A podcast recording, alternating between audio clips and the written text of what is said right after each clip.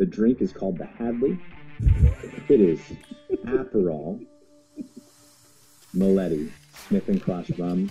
Tell your favorite bartender, put it on the chalkboard, uh, and, and make my day. Appreciate it. All right, guys, everyone out there listening, watching, you heard it's called the Hadley.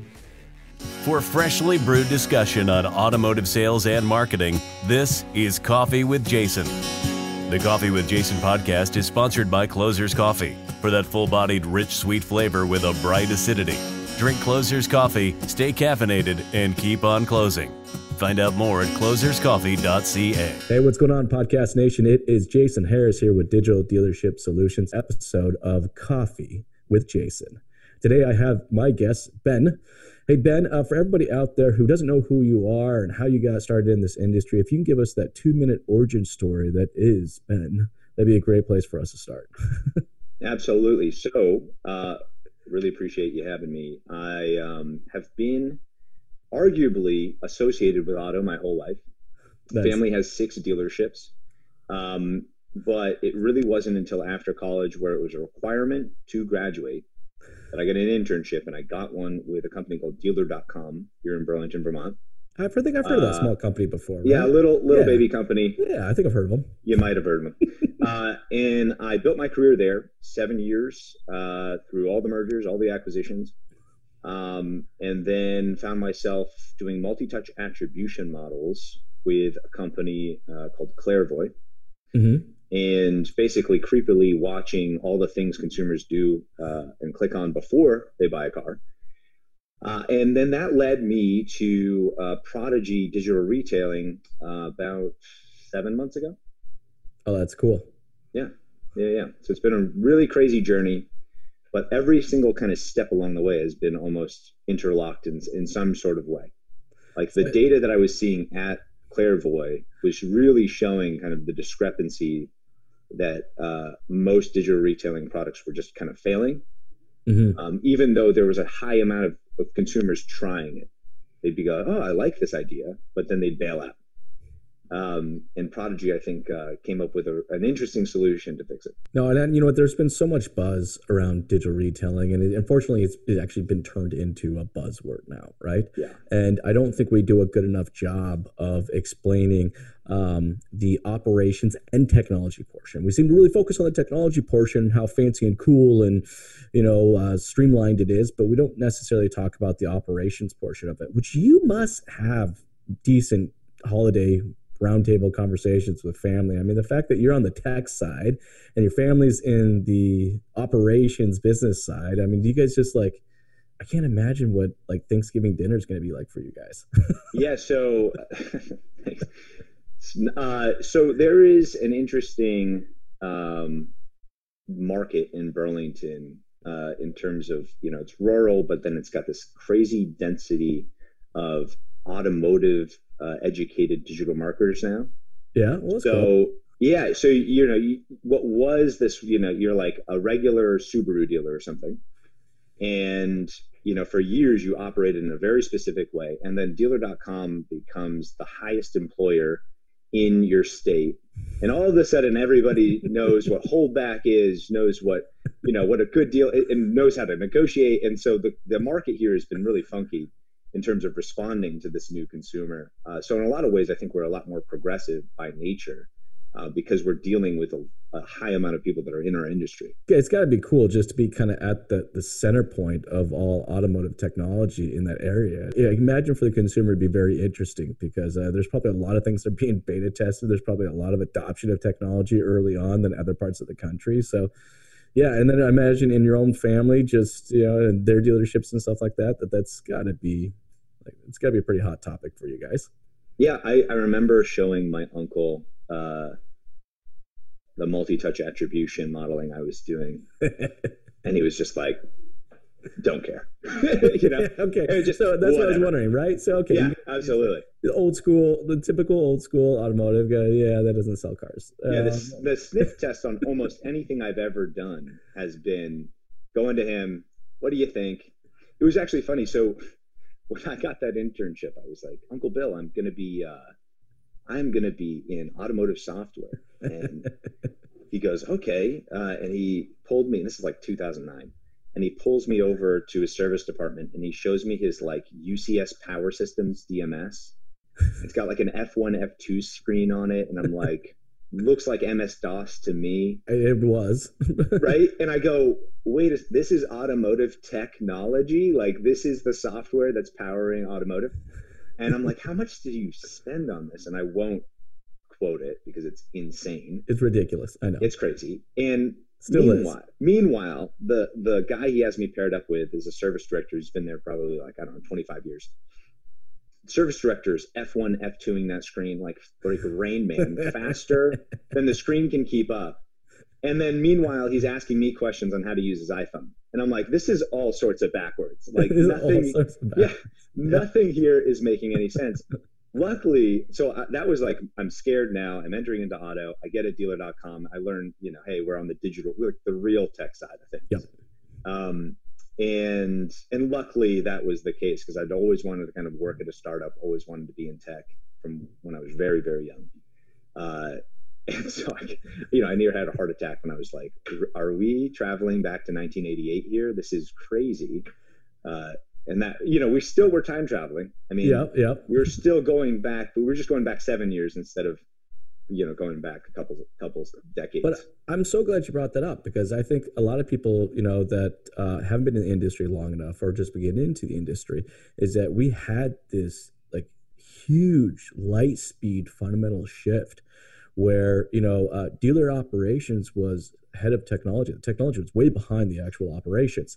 And then there came a point where just this big monster shift changing technology yeah. just went way way farther than the, than our dealer operations and now it's kind of like reversed now instead of the technology trying to catch up to the operations now the operations trying to catch up to the technology and that's where i kind of see how digital retailing ultimately kind of comes into play i love it so i was just talking about this at a conference and you know you look at 1995 to 1998 Mm-hmm. Um, Edmunds comes online. Uh, Kelley Blue Book, Auto Trader, all these third parties go. I don't know. I, I think the consumer might want to want to use this thing called the internet to to maybe shop around. Uh, and I just asked casually, "Hey, any dealers in the room beat those guys to having a website?" Of course, no hands go up, right? I'm like, okay, well, um, then Dealertrack buys credit online in like 2000 ish, and I go, you know, anybody by chance do a finance app online before Dealertrack sees this opportunity. Consumer wants to do something online. Mm-hmm. Nope. And then I think it was TrueCar Car Gurus was around 2006. This idea of price transparency, consumer really wants it. Anybody? Nope. And then 2012, Dealertrack releases the first kind of iteration of, of digital retail. Carvana uh, comes to yep. the market any dealers thinking about digital retailing back in 2012. Nothing. Um, so it's almost like this weird piece where we we tend to wait until our hand is forced. Yeah. To really even adopt the technology in the first place. Uh, but then there, if you look at those kind of 24 years from 1995 to today, I really am starting to deem that era as the era of kind of shopping optimization where mm-hmm. we spend a lot of time helping the consumer um, from a resource resource standpoint, from helping with with research, um, model comparison, all that kind of stuff. I think you're nailing it in terms of digital retail is the gateway to buying optimization, right? Where it's not so much about uh, paralyzing the consumer with way too much analysis. It's like, how can I facilitate sales uh, faster? And that is 100% operations and logistics. It, it is, and that and that's what I really, really want to drive home, guys. That this is not a technology play. This is an operations play. Okay, that's what it is, yep.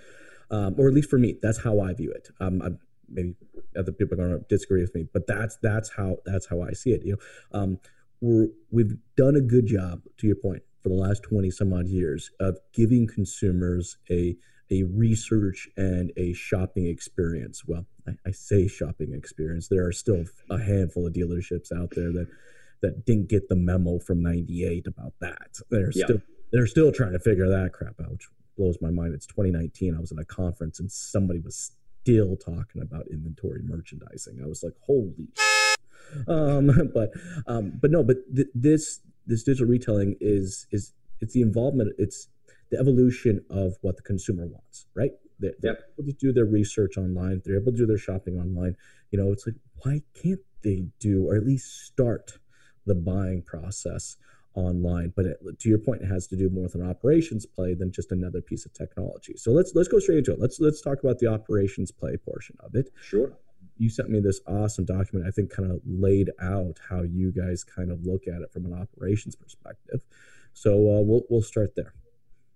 Yeah, I, I mean, um, the best digital retail companies we see from a multi touch attribution model standpoint touch about 10% of sales. Mhm. Prodigy is touching 83%. How did we do it? Well, we all said, let's build products where the consumer is. And we thought the consumer is online and they are shopping online, but they're still thousands of unique visitors every single month. Yep, there's tons of them there. Yep. They're still predominantly buying in store. Yes. So it, the thought occurred to us. We were like, okay, there's a bunch of pitches happening where they where the the, the beginning of the digital retailing pitch is something like, look at Amazon. And you're like, okay, I hate when that happens. To be I honest with you, dude, I really me too. fucking hate that. Okay, it it's like- kills me. what is the average transaction of an Amazon purchase is like uh, around or under a hundred bucks. Yeah, You know, it's like mm, we're talking about a 30, 40, 50, 60, 70, 80,000 dollar car. Okay. Not, anyways, I digress. I'll, I'll, Nope. I'll calm down. Here, here's here's what's crazy. I I am sick and tired of it for an entirely different reason. People are like, "Oh my gosh, the Amazon experience." Whatever. I don't even think the Amazon website's that great looking. I've been to more dealership websites where I'm like, "This is this like sexy wise is way better." Yeah. Um, but have you ever really like paid attention to like after you click that Amazon button, what is happening? Right? Nobody thinks about this, but there's a guy in a warehouse in some place that has an iPad in front of him. It lights up and it says, Hey, you need to go to carousel 12, grab these items off of it, use these specific boxes to box it. Then you got to run over to this place, drop it off. And meanwhile, like the FedEx or UPS guy is going to pull out like an iPhone. He's going to scan it, and his job is outlined too. He goes, "Oh, step one for me is take mm-hmm. this box over to that truck. Step two is this box over to that truck." So, like, it's literally the operations and logistics of Amazon were built way before the button was built. But we're doing the exact exact opposite in industry. We throw yes. buttons on. I call it VDP vomit, where we're just like, Yeah, that's actually a good one. VDP, VDP vomit. yeah, let's just, uh, you know what? One button worked. Maybe two will work. Maybe three. Screw it. You know, like that's at 14. Let's put 12. And you know what? Yeah. Let's change them all to different colors and shit. While we're at it, we'll make a few of them flash. Yes. I, li- I was at a, I was I went to a dealership's website. It was I can't remember which dealership it was, but I literally Yeah. got to VDP and there was a button. There were uh, buttons doing this. Ugh. Just just I'm like I'm gonna get a fucking stroke. you just remember- looking through shopping through their inventory. Do you remember when the lady used to walk out on the website and oh say, my like, gosh. Welcome to the dealership? Like, Yeah. it's like, what are we doing here? No idea. But hey, Um, it was it was cool. I mean, it, that's the problem. It's, but those are perfect examples of like us leaning towards technology because it was cool and shiny, Yeah. and didn't necessarily have a deep rooted operational goal objective. Yes, absolutely. So in that logic, we're looking at it and saying, okay, we built some really cool things for the website. Um, why aren't they performing like we thought they would? And we realized we fell into the same exact trap. We built a really cool button. We built no process behind it. And we decided to change it. So we said, all right, let's, for the next couple years, just focus on in-store process. And this is a couple years ago hmm uh, where the team basically went out and said, let's actually make APIs directly with the CRM. Let's make APIs directly with the finance companies. Let's make APIs. Let's make the operation portion of this easier and more connected. I like that. yeah. That's cool. So what? Because the the stat today is that the average car sales three and a half hours. The other more alarming piece is that the salesperson will leave the customer 11 times during that sale. Yes, it drove me absolutely nuts. which is it's not, you like how many times can you say, "Do you want some water?" or "Can I get you another Coke or some chips?"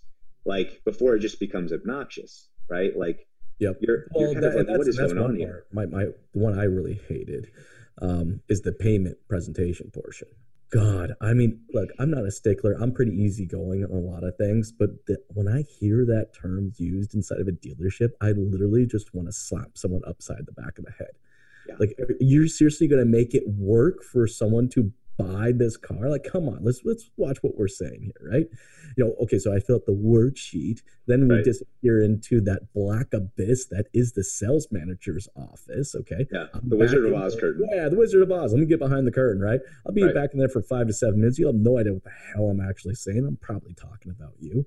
All yep. right and then we come back with some handwritten in some cases depending on the sales manager barely legible actual handwriting yeah. right and with little to no explanation of how I actually achieved that number and and i'm supposed to convince the customer that this is a great freaking deal yeah it is asinine this is crazy that we're doing it this way anyways, I'll jump off my soapbox. I'll let you go back to it. But no, yes, no, no, no. I love it because I was on. so just quick story. I was in um, Ontario, California, and uh, you know, working with the dealer, and um, he was, I love this. I love what you guys are doing. Great.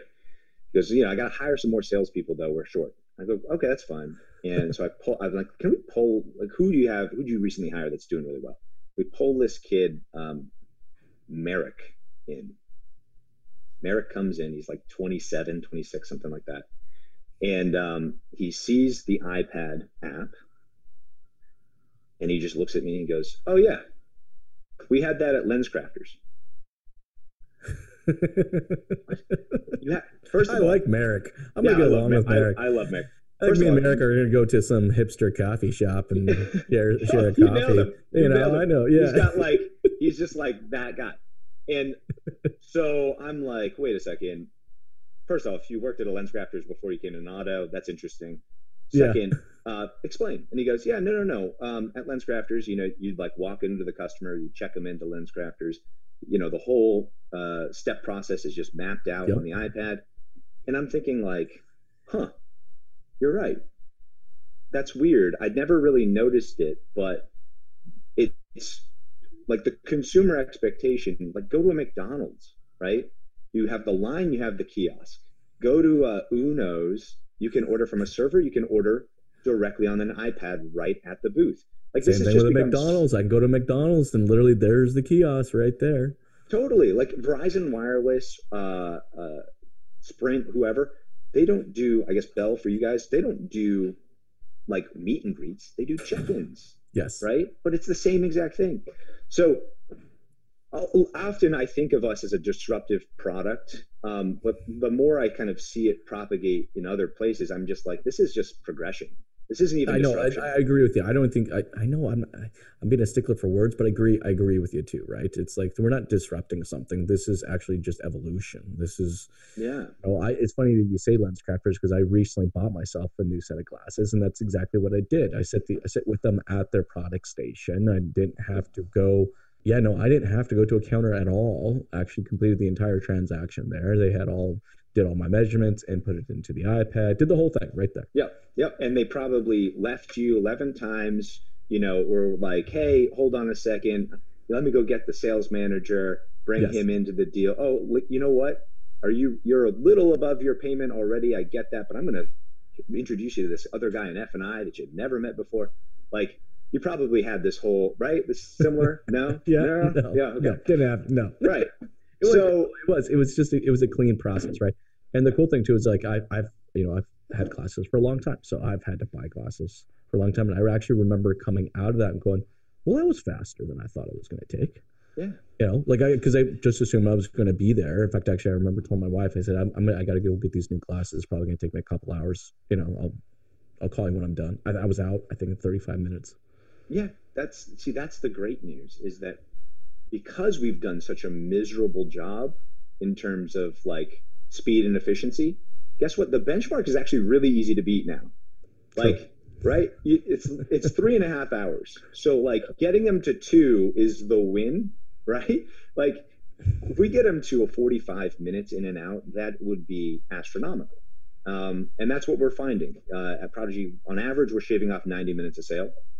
Mm-hmm. Um, so we're, we've gotten to the two. We're trying to figure out ways how can we get that even further, um, uh, reduce it even even more.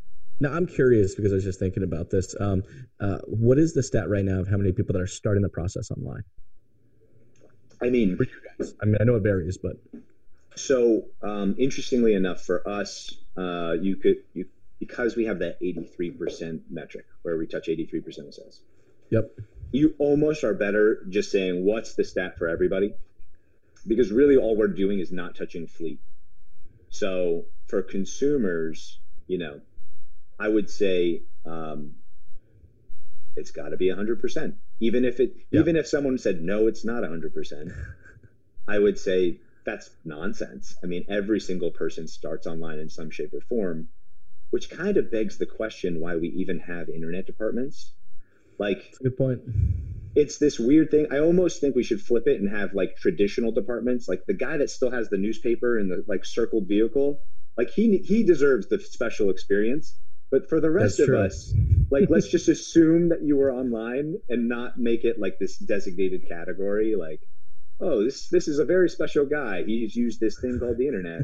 Like, no, it's it's everyone. You know, that's actually a really good point. yeah, it's it's kind of time to give that up. I think, um, and at least also not make the same mistake today that we did with internet. I, I hear mm-hmm. a lot of people suggest um, with digital retail, you make a champion. Totally agree. I think what mm-hmm. we have a tendency to do is say, um, you know, like in 95, it would have been, what do we do with the Autobytel fax? Let's get it, give it to Jeff because Jeff just doesn't know what he's doing. So we'll, you know, we'll kick him a deal. Um, and then Jeff became internet manager, you know, like Jeff started taking oh, yeah, off. the progression of it. Yeah, exactly. Yeah. I think um, you fast forward to today, what we don't want to do is say, let's create one single person that can handle digital retail. To do it right, you wrap everybody around that process. It's not like you go to LensCrafters mm-hmm. and there's one guy. And to do that though, you you, you have to embrace the operations portion of it, right? Like we yes. got to stop taking a look at it being that technology play, but it's an operations play. And when operations play, everybody gets involved. Okay. If, if we're if we're going to let's say remap our test drive process, okay, let's just say we're that's what yeah. we're gonna do, right? Well, one guy doesn't get the training on how to do that. Totally. You know, every everybody gets involved. Everybody gets trained to saying, okay, here's how we're going to remap this test drive. You know, this is where we get, we want you guys to go. Actually, we're going to offer a couple different options, a couple different routes. Okay, um, you know, we want you guys to take this process before the car goes out. You know, whatever it is, right? Everyone gets involved when it's yeah. operating. I so in that particular one, um, something I've been obsessing over is is this concept that I call anti-fragile uh, operations. The easiest uh, way to think of it is the opposite of fragile. The hard part is in the English language, there is no opposite of fragile. People will toss out like resilient, yeah. people will toss out strong. Um, what we're looking for is actually something that gets really strong the more chaos and uncertainty is thrown at it mm-hmm. versus mm-hmm. something that is just strong. So I want to increase strength. I want to increase my brand based on chaos. And primest example I can give you, if we actually step out of auto for a second, I was at a um, restaurant in Chicago, and uh, a prospect now client was like, "We're going to go get steak." and if you know, if you're me, you're traveling a lot, you're eating a lot of steak already so I was kind of like, I don't really want to eat steak. But, you know, it's him. He's like, we're getting steak. Okay, go, fine. We'll go get steak. So we have this reservation, 9 p.m., this place called Maple and Ash in Chicago. And oh, I've been there. Oh, that's a good place. Get ready. So you'll know exactly what I'm talking about. I know, yeah, I've been there. That's a that's that's that's a very nice place. Yeah. So we go upstairs. It's got that nightclubby kind of dim lit yep. hip music going on, and we sit down at our table and uh, and I'm like, ah, this place isn't so bad. I open up the menu, and there's a line item, and it says, "I don't give a." F-. yeah. I'm like, wow, this restaurant gets me. Like this is awesome. This, this restaurant it. gets me. Yep. Yes, Yep. yes. So immediately got to inquire about it. Excuse me, miss, what's this line item? And she goes, oh, um, that's essentially uh, 13 something course meal. But the chef is going to do all non on the menu items. He's just going to kind of invent on the fly. Yep. If you like it, give me a thumbs up. If you don't, he'll adjust. and I'm thinking in my head, that look, like I have been working from 7 a.m. to 9 p.m. I've been thinking all day. And they just presented me with the easy button, An easy button. Yep. right? Like I'm the chaos, I'm the uncertainty. They don't know when a customer is going to come in that, you know, wants this, but they know that it's going to make that customer's night, right? When they can they can just say, "All right, I can turn it off and just leave this to the pros." And it could have like literally this story could have ended there. It didn't. Did you Um, do it? Did you do the big one? I didn't. Of I course, didn't do we, it. Oh, did I you did did? it. Okay. Yeah, we did. cool. Of course, we did it. Um, so then, uh, about like two minutes later, I go, uh, "Hey, could I get?" Um, and I've been trying to get a drink named after me for years. Okay, I. Okay. yeah, it's called the Hadley. Yeah, that's it- okay. Is that is that one of your goals and objectives? You just want? It's okay. a goal and objective for my life. Alright. You know, like Steve Jobs said, "Hey, I want to make a dent on the universe," and you know, he makes the iPhone. Set the bar a little lower. You want a cocktail named after? Yeah, my legacy is going to be a cocktail named after. So it's called the Hadley. It's a uh, uh, Aperol, Smith and Cross, um, and Meletti. Okay, equal parts. I don't think I've ever had Milady. What is that exactly? It's also like a digestive amaro, like in Okay. that family. Okay. Okay. And so they have all the ingredients, and they like bring one right out, and you know, two three minutes later, it's gone. So I'm like at wa- waving kind of my like empty glass, and another server um, walking by, never talked to her in my life, comes over to me, goes, "How can I help you?" And I go, "Oh, um, you know, could I get another?" And she goes, "Oh, maple and ash, old fashioned." And I'm like, and I'm about to correct her, and she goes, "Oh, sorry, no, that's the Hadley." no, come on. That's yours. And I'm like, wait, pardon me, how, miss, this is crazy. How do you know what my drink is? I was thinking in my head, and I got my hopes up. Like, did I? Did it happen? Is it a thing? yeah. Yeah. I've been going to the Chicago market a lot, and uh, and she she's like, oh no no no. So as soon as you told your server your preference, the server went and told every single server in your section your preference, then went to the bar, told both bartenders your preference. So you could literally go to anybody Anybody, and they'll get you that. And you could say, I'd like a Hadley, and they know exactly what you're talking about. Right? That's an experience. that was an experience not only that I talk about constantly and tell every family. The steak was okay. You know what I mean? It was good. Yep. Yep. Could you go to a Gibson's or Ruth Chris or whatever and get it? Sure. Yep.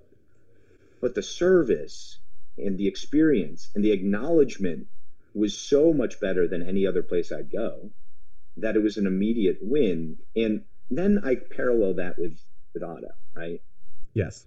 You get to a website. You have 12 buttons that want your first name, last name, email address. Then you get to a meet and greet at a dealership. What's the first? Hey, what's your first name? What's your last name? Then you go to a salesperson. Let me introduce you. What's your first name? What's your last name? Then you go to a sales manager because you have a TO process. What's your first name? What's your last name? Then you go to an F and I guy. You don't know me? First name, last. It's like the exact. It's the most fragile process, right? It's it's a fragile. I use with fragile. I say broken, but yeah, I mean Yes. it's it's definitely what it is. It's it it does not yield uh, in creating an experience, and it, it also doesn't necessarily bring a lot of value. See, the other thing I I I think that was key with what your your uh, story was there is that there was value in the experience. To your Hmm. point, that it was a good steak. You know, to your point, you could get that same steak at other locations, and you know there there were a few things that were that were good, but I mean we're not talking like it, it, the story doesn't have to be about the product. The product is kind of the same wherever we go. It doesn't have to be about the price. The price is going to be pretty much the same, pretty much wherever we go, right? But the story for you and there is the experience. Yes. It's that intent to want to serve someone, so much so that the operations was developed developed around that perspective. Like, Absolutely. how ca- how could I better like? You could obviously see what their brand was about. Their brand was a, a brand about you as an individual. So so like how can we make someone feel special? How can yes. we how can we show them the intent to want to serve them and their needs? All right. They they took that, owned that, all right. That was their why, right? Then they gave their how a direction. Yes. So it's like, how do we handle our our bar staff? How do we handle our, our, our servers? How do we, you know, all that now is being directed and defined by their why. Yes. Of creating it. that of creating that unique individual style experience. Totally. Yeah, it's we, we don't do that. We, we all know what we do. We all know how we do it, but we don't ever seem to take any freaking time whatsoever and define why we do it the way we actually do it, and then develop that out so that we can give our operations, our how, more direction. Yeah, I think of um, so I, back to uh, kind of the test drive world, right? Mm-hmm. I think of you know how do we determine kind of what the Hadley is without overtly asking for it, right? So, one example I gave uh, a couple weeks ago is actually a larger notion of there is this thing I think of as digital body language, right? Mm, yeah, so that's, I, that's good. If I had a customer that submitted a trade-in app, uh, take digital retailing out of this for a second, like just a regular trade-in app and they wrote in 18,000 miles and they own owed 17,000 on it, right? Mm-hmm. So we have a three year old car, 18,000 miles on it, uh, and they owe 17,000. And then I have another consumer, three year old car. They put in that they have 52,347 miles and that they owe $13,342, uh, right? Which one do we know inherently is lower funnel? Oh yeah, it's, it's obvious, right? The one that yeah. knows the exact numbers for sure. The person that walked down to their garage, turned on the car for a second, wrote on a piece of paper, right? Fifty-two thousand three hundred forty-seven, right? And then you know called their bank. What do I? Oh, Oh, thirteen thousand four hundred forty-two. Great, got it. I will go back to my desktop and type those in. That person is way lower funnel, right? The other person's probably research. Eh, I don't know. Got to be eighteen thousand. I think I owe about seventeen. Some, something like right. that. Now here's here's where I think we need to get that's like everybody should be baseline there. The next level to me is how do we change our test drive experience for each of those consumers? Mm-hmm. So on one end, you had 18,000 miles. On the other, you had 52,347, whatever. Okay. To me, one is giving me a signal that on a three year old car, you drove 6,000 miles a year on average. So um, you're probably more like me in terms of you drive your rental car more often than you drive this car, right? Yep. So you're using this for errands, quick, short trips. Okay, good to know. On the other person, 52,347, you're driving an abnormal amount of miles per year on that three year old car, right? Now, all of a sudden, lane keeping assist becomes really important on your 40 minute commute from your job that's you know to work to, to home et cetera back and forth um, you're probably experiencing a bunch of traffic on that 40 minute commute so are we like connecting your favorite podcasts to the audio system? Are we doing apple mm-hmm. carplay? Are we showing android auto? How many phone calls are you making on that 40 minute commute there and back well you're probably calling your best friend your spouse or whatever. Let's do that while we're driving right? That there's two different hypotheses there. And sometimes you're going to be the server that walks up and says oh that's the maple and ash old fashioned right? Yep. Or you ring a bell and go oh wait actually you know what? You bought the car at 50,000 miles and you put two on it. I'm just completely wrong. But sometimes you are going to come off like a psychic mm-hmm. and you are going to sound very much like someone that's been in this industry that's done this a few times before that is waiting just to give you an expedient process right? It's more of a already get it versus i need to get it like understand it. Like don't i don't need to ask you questions to derive to the conclusion i've already understood you i think that amount of empathy uh, an amount of uh, assumption but confirmation it's, it's goes empathy, really it's, far it's also a commitment to your craft right yes. the data is there what you do with the data is completely up to you right? There are dealerships from an operation perspective that do absolutely fucking nothing with their data. Nothing. Totally. Like yes. the information's there, they don't do anything with it, right? And then there are other dealerships, and then there are even some individuals within dealerships that do embrace that, look at that, and own that data. You yeah, know, look, I, look. I, I, had a similar experience recently where I bought a, a new car. And I couldn't believe it, but when the guy came out to present me some payments, he presented me a lease. I was like, you fucking kidding me? Dude, I'm trading in a car that's 2017 and I have over 170,000 kilometers on it. Like, why in the world would you take the time to calculate out a lease? Hmm. I mean, I drive. Okay, so yeah, let's just, put that into miles. Poor, let's put, poor let's, assumption. I mean, let's put that in the miles. I drive about four to five thousand miles a month. Thank okay, you. um, you know, like so it, it's like, are you kidding me? Like, right. I, am literally going to tap out on what this mileage allocation is in within the first five months of ownership. Like, you yeah. know, but, but again, the data is there. They they clearly they knew it, but they just again blatantly ignoring. Right? No, it, blatantly ignoring it, or I, I don't know if it's necessarily ignoring it because I didn't want to blame the salesperson for it. It was a total lack of training and operational understanding that was built and developed around the actual data. So no, yeah. no one had trained on this activity. No one had trained on what you had just talked about, where it was saying, you know, take a look at these key indicators, and yeah. you know, and, and craft something that's unique to them as an individual. When you have that, have you ever called a one eight hundred number? Sure. You need some. You need some help, right? Yeah. Spend a half hour explaining the problem, and they go, "Oh, wrong department." Oh, I know.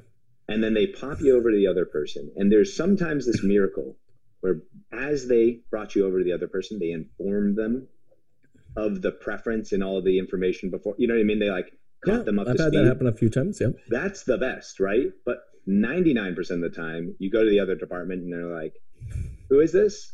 Let What's me just restart." On? Yeah, you're trying to like, okay, let me figure out how can I give this 30 minute story and yeah. re- redo it in two and a half minutes. Okay, yes. let me tell you the promise. Yeah, and you just get more and more frustrated. It's like how can you not hear?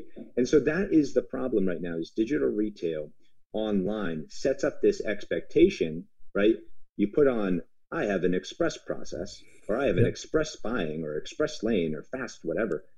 And then you walk into the store and you're like, whoa, things just slowed down quite a bit. And, mm-hmm.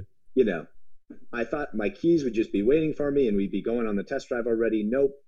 Like the guy I set an appointment with, Joe, apparently is on lunch. So now I'm working with Steve. I don't even know who Steve is, right? It's like yep. a crazy difference. And um, so if we can solve that problem, which is what we're trying to do, uh, then I think all of the other things fall in place, right? Agreed. Yeah, for sure. You nail that, then it's like, who cares what color the button is? What you know, like what do you say? If it's a fast or slow, it doesn't matter. Like all of the other things line up right? Well, to do that, to make that fundamental shift for a lot of dealerships right now, is that they have to change their mindset about what their website actually is. Okay. Sure. You, you have to understand they still assume and look at their website as being a lead generating tool. So it, it's not it's not a an operations tool. All right. It's not an experience generating tool. It is literally designed to just capture someone's first name, last name, and phone number, and email right. address. Right. Yeah. So that, that that's a huge mind shift to say that you know they're looking the website as a tool and we're talking about the website just being an extension of their operations absolutely it's funny because being in website at the first portion of my career is feeling very similar to being in digital retailing today it's so funny i said someone i said almost the exact same thing to someone the other day yeah. i was like i'm like i was telling someone i'm like look because i've been in business a long time and i was like i remember sitting down with a dealership and them telling me that they're not going to get a website because their customers don't go on the internet. And I'm just like, I'm like, I wish I almost had a recording of that so I could yeah. play that today because yeah. it would just get an obscene amount of laughs. we, we used to do this, uh, you know, you do like sales training uh, at dealer.com. And this is like 2009. And we would videotape each other and you'd have to ask these questions. And I kid you not, this is 2009. iPhone is already out this would be the objection we'd sometimes prepare for because we are getting it so much, which is um, I don't want a website, I want a web page. If they want to see the inventory, they can just come in the store. right? And that actual yep. objection was used pretty uh, pretty frequently because then a few years later when we were like, "Hey, you should put more pictures online." More pictures. They can just use the Evox images pictures if they want pictures of the actual inventory, they can just come in store, right? It just kept pushing, kept pushing. Yeah. Yep. And then, but actually, the price transparency argument. Hey, we should like like think about price transparency. If they want the price, listen, they got to come in the store, you know. And so, actually, I think you know, from an operation standpoint, one of the divergent paths we took was like we forgot that the internet. I think at one point we probably felt like, look, we have the water. Um, mm-hmm. You know, in at least North America, owning a car is almost a necessity for a lot of us to get to and from work. It represents freedom. It represents independence. Um, so, like, I have the water. If you're thirsty, come in the store. And I think yep. then the internet comes along and says, wow, there's a lot of water out there. Anybody has the water. Where do you want the water? Who's got the better water? Um, and so then service and, and operations then obviously kind of ebb and flow, but we're coming back. It's almost like it's coming back in vogue to really mm-hmm. focus on that. I, I, what it is, I mean, you got to think at some point in time, right? If we wanted information, we had to physically walk or take a drive down to a library to get information. Totally. And you know, it, it's the consumers change, um, but as businesses, as in our industry, we're still treating like libraries. We're, we're acting like libraries. You know, it's like we, we we're holding on to the information. For some reason, someone has, has to come and take an action to to get the information, which is just is not true at all, right? No. That's not how the consumer wants to be treated. It's just, but but I feel like as an, in industry, especially from on working on the agency side, is that we kind of did this to ourselves, right? The fact that we were pitching websites from a very early point as being a lead generating tool yeah. right? That it just generated more opportunities for you to sell cars. That's what kind of screwed us over. The fact that we did not come out out of the gate and say this is not a lead generating tool, this is an operations tool. Right. right? For some reason, it's never it, we've never made transition for a lot of dealerships. Now, digital retailing, I think, is doing a better job. Digital retailing is now kind of showing that hey, look, your website is not necessarily just a a tool to generate leads, all right, but is now an actual part of operations. And yeah the cool thing is we talked about experience before, right? We know consumer that's what they want. They want an experience, right? Now that same online experience I can get can be the same in dealership experience that I get. There's not this. There's yeah. this not, you know, this this digital dealership, this physical dealership, and them being separated from each other. It's like no, this is just you know, it, it you know, it's funny. The physical dealership should be the extension of my digital one.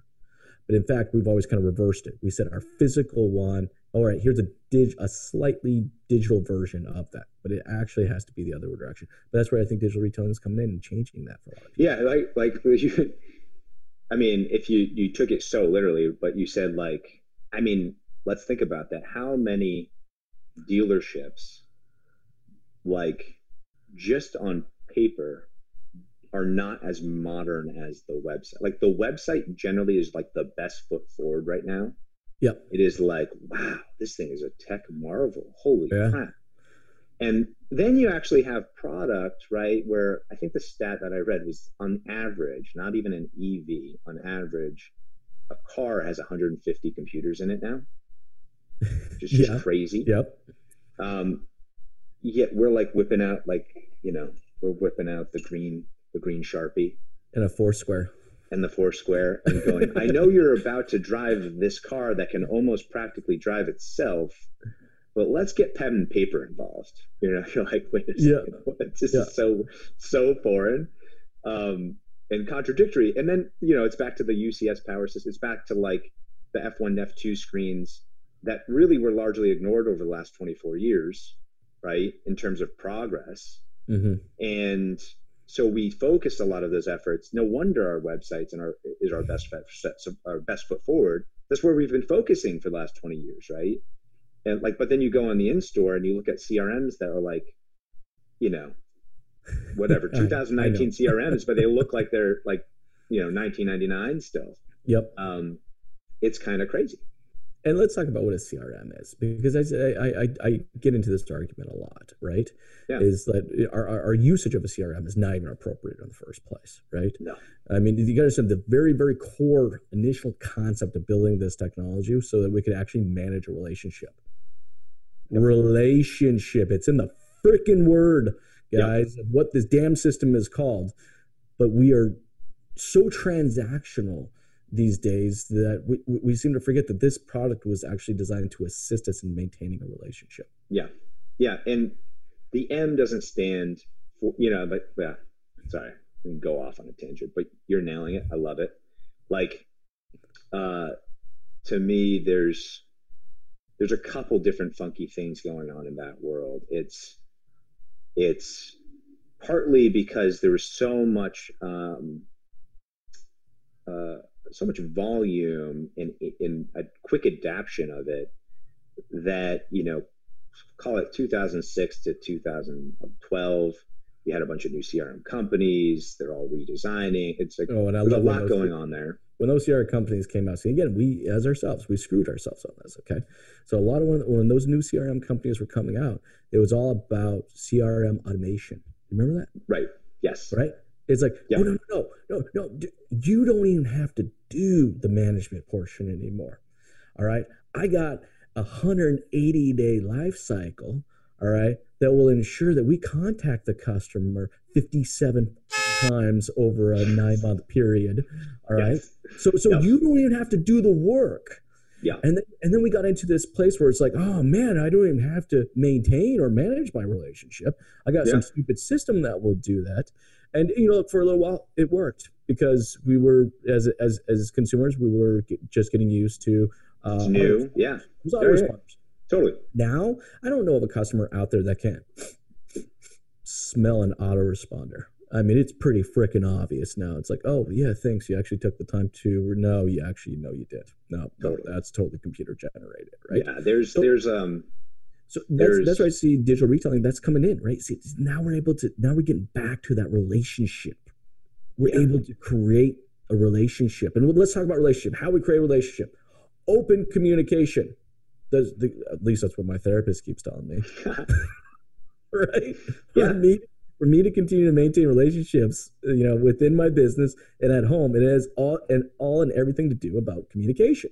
Yes. And 100%. transparency of communication and information, right? Like, I mean, what's what's the fastest way to screw a relationship up, right? Withhold information. Totally. You withhold information that's just like, or you say misinformation, right? or misinformation. That's 100 percent right, right? Yep. So, digital retailing can come in and do that. It actually is bringing the relationship back into customer relationship. Yeah, there is. Um, trying to figure out if I want to go there, and I will. Yeah. Let's so, do it. Let's do so, it. Uh, you know how important people are still to sales. You like you want like yeah. an absolute like easy proof test. Well, I, I, I want to hear your your thoughts on this. Yeah. Go to getprodigy.com okay. or any other go to any other digital retail website, right? And some dealers, uh, you know, have fun, do this exact experiment go on the website and look for their buy it now button. Okay. Okay. It won't exist. Nope. We are like going to market saying, hey, yeah, everybody's going to just click this button and buy the car, right? Don't, no operations needed. yeah, and then right. you go to our own websites, right? And you're like, wait a second, why aren't you eating your own dog food? I don't, I can't just buy your product on your own website. Like, oh, I see the digital retailers are saying this. Okay, yeah, yeah. that's yeah, what I'm saying. Exactly, okay, yeah, exactly. So, like me, my company, go to getprodigy.com. What you will not find is a button that says, yeah, buy Prodigy right here. Click it. Right. Give me your Visa, Mastercard, American Express, whatever you want to do. We're done. Right. What's probably going to happen at my company or any other company, if, or CRM, whatever, anything in this business is you're probably going to contact someone. They're probably going to set up a phone call. Then they're probably either going to do a webinar or an in person meeting, right? Keyword person. And two people are going to collectively get together to see if a relationship and a sale makes sense. Exactly. Holy yep. crap, right? What a novel idea. Go figure, right? So, you know, I, I just think it's it's comical um, that we hadn't I mean, and, you know, we're guilty of it too. We thought, hey, button on the website, it'll work. Oh, didn't work. So we learned the hard way. But now that we've understood it, um, you know, there is a lot of of value uh, from getting that customer in the door using the system to essentially teach them a new way to buy from you. Yep. So that in seven years or whenever, when they come back in market, I think that's when we'll see people actually take buying a car online super serious, where it starts becoming more the norm. Because you're sitting a consumer down, and when you're selling, you're really training them to buy, right? So yes. if your system is like as such, like, hey, this is what it takes to buy a car. Let me teach you that really quick. You're going to do it side by side with me. I'm guessing in seven years they'll remember and they'll see a similar thing on the website and they'll go, oh, yeah, maybe I can do this on my own. Yep. Right. But until we start teaching that new lesson, like you said, right, to your point, seven years ago, eight years ago, the last thing we did to that consumer when the last time they were in market was call them 17 times till their ears bled. Treat them like a transaction. That, yeah. Right, exactly. Yep. Now we're like, wait, why aren't they giving us a social security number on their on the finance app? Well, we taught them not to give an email address because we know what happens then. We taught them not to give us the phone number. We know what happens then. so now we're like, yeah, no, but give us a social. It'll be fine. Like, of course, we shot ourselves in the foot today, right now that they're yeah. totally makes sense. Well, because uh, we've also been programmed that way. So, like, I'll give you for example the way I buy cars. Right, sure. um, I put way too many mileage on my car, so I'm I just buy them. Right, there's just that's the only way I can ever do it. I can't lease them. I can't. I can't do it. I just have to physically buy them. So I buy a new car about every year and a half. Uh, that's not normal for most people, but uh, you know I, that's uh, between me 18 months to 24 months, right? But I've created a relationship with the with the person, you know, and I call them. I'm like, like, hey Jay, what's going on? I'm like, it's getting close to that time. Okay, cool. What are you thinking you want to do this time? I'm like, yeah, you know what? I like this one, but I'm thinking that maybe I'll go a little bigger. You know, this was a little smaller than you know. He was like, all right, man, I'll get you something. Yep. You know, and then literally it's just because because that relationship has been developed. It didn't happen the first time. It didn't happen like that the first time, right? The first time we had to create the relationship. He had to define kind of what this what this process was going to look like. All right, but now we're at the fourth or fifth transaction I've done with them, you know, and it will just be okay. No, you know, I got one for you. You're really gonna like this one. You like the last one? All right, I got you like this one. I'm just gonna go ahead and pick it up. You know, I'll drive it again. I'll right, I'll drive it again for another 18 to 24 months, and just do it all over again. But there had to be, to your point, you had to be a defined process and defined relationship created before I was able to ever get to that place with, you know, with the person that sells me my cars. Yes um, I'm going to steal this from Darren Haygood, who's a good buddy of mine. Over, uh, he's a chief revenue officer at, uh, Dealer Inspire. Um, he said this: Look, dealers, you, we want the easiest trick for getting digital retailing operations down. This is it. And he was speaking specifically to the GMs. He goes, um, raise your hand the, if you're a GM in this room and you've already gotten five family or friends or friends of friends calling uh, people calling you, right? Mm-hmm saying, hey, you know, I'm interested. I'm thinking, can I get whatever, right? Now raise your hands, and everybody's hands go up. Right now, raise your hands if um, what you told that person is, "Oh, my store is so good, you just show up and you talk to anybody." No hands go up, right? because this is the thing, right? What you probably told them is, "Come directly to me."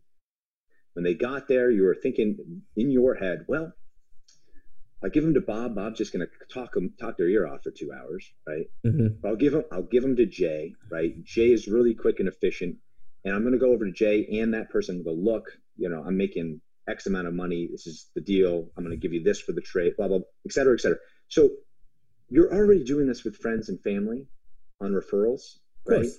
You're already doing it. So it's essentially taking some of that same exact logic. Yes, we need to do a better job of creating that friend family relationship, right, with everybody.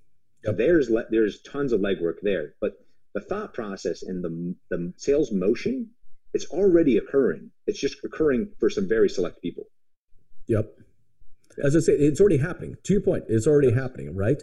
And you know, that's why I also I know I get caught up on words and stuff like that, but it's like the whole concept of digital retailing, all right, is we're saying that there is somebody that's specific to digital. And we kind of talked about this earlier. There is no such thing as a digital client. Okay. Yeah. They're just they're just customers. That's all they are. They're just clients, that's it. Right. You right. know, so it's like it should almost just be like uh, customer retailing. You know, because that's that's what they expect from a retail experience now. It's like you're not we're not trying to isolate some individual or unique group of people that do business with us. These are just people, you know. Yeah. We're not, you know, we're not saying, oh, and I always hate when everyone says, oh, those internet customers. Like, you serious, man? It's 2019. Yeah. Okay. How the hell do you think they found Siri just went off on me? Because, okay, no, I'm done, Siri. Okay, shut up. All right, there we go. Yeah, I can't say the the G word because I have those everywhere. Goes off Every, everywhere in this house. Yeah. but it, it still blows my mind that we're just you know but like i said i think right now it's going to have to take a fundamental mind shift we're just going to have to stop looking at it or have to start looking at it differently right this is yep. the, this is this is customer retailing all right this is this is operations not you know not technology it's it's not it's it's not this separate entity this mm-hmm. separate shiny thing. You yes. know, it is just good old fashioned operations. Yeah, people are getting fooled by that digital word into thinking it's marketing, right? Oh yeah, yeah, yeah. Well, you know what? I, I for me, being the marketing person, I like the message. Yeah. You know, um, but it, but yeah, it's not. It's not. It provides marketing, yes. right? If you nail the operations, then yes, you can advertise and say easy, transparent, fast, whatever. Yep. Like that provides a message, but the tool itself, you know, we associate digital and we go digital advertising, you know, whatever. And I think we've we've said, oh, digital retailing, and it's like, nope, it's an operations product disguised as marketing, right? Like an operations product. Pause. And so, actually, you know, interesting. So you have, um, I sent you over the sales deck. I wonder yep. if we could uh, just put it on the website or something, and you know, like, hey, look, anybody that wants to look at this playbook, yeah, go for well, it. Absolutely, make sure that uh, within the um, comments of the of this podcast that we put a link in there. Nice. So they kind of attach back, and I definitely, you know, what's funny is like, I know we're getting close to our time. Um, yeah but uh, and I think we only scratched the surface. I know. I, so, I you know, I, I, feel there's a part two and maybe even a part three coming on this, but you know, um, I, I think you know we've covered a lot. I think we've given dealerships a lot to chew on. I mean, I think what we've asked so far at this point in time is that you know, you know, if you're thinking of digital retailing, you need to understand that it is a operations play and that it is going to a, a fundamental mind shift in how you're going to uh, uh, retail the customer or cut you know so yeah uh in any um any final thoughts you have on this ben yeah absolutely um to everybody out there the drink is called the hadley it is aperol Meletti, Smith and Cross rum. Tell your favorite bartender, put it on the chalkboard, uh, and, and make my day. Appreciate it. All right, guys, everyone out there listening, watching, you heard it's called the Hadley. Go out right now, order one from your local bartender. No, uh, hey Ben, thank you so much for taking the time to jam with me today. This was so much fun. Absolutely, Jason. Thank you. Man. Hey, for everybody out there that's listening or watching, what is and they would love to connect with you and learn more about what you guys are doing. What is the best way to do so? Uh, check out the website www.getprodigy.com. Uh, also, always free to shoot me an email. It is ben at getprodigy.com. Awesome. Hey, thanks again, Ben. This was so much fun. You have yourself a wonderful day. Thank you. You too, man. We covered a bunch of great topics today. What stood out most to you? Be sure to let us know in the comments section below. And don't forget to like the post and share it to keep the conversation going.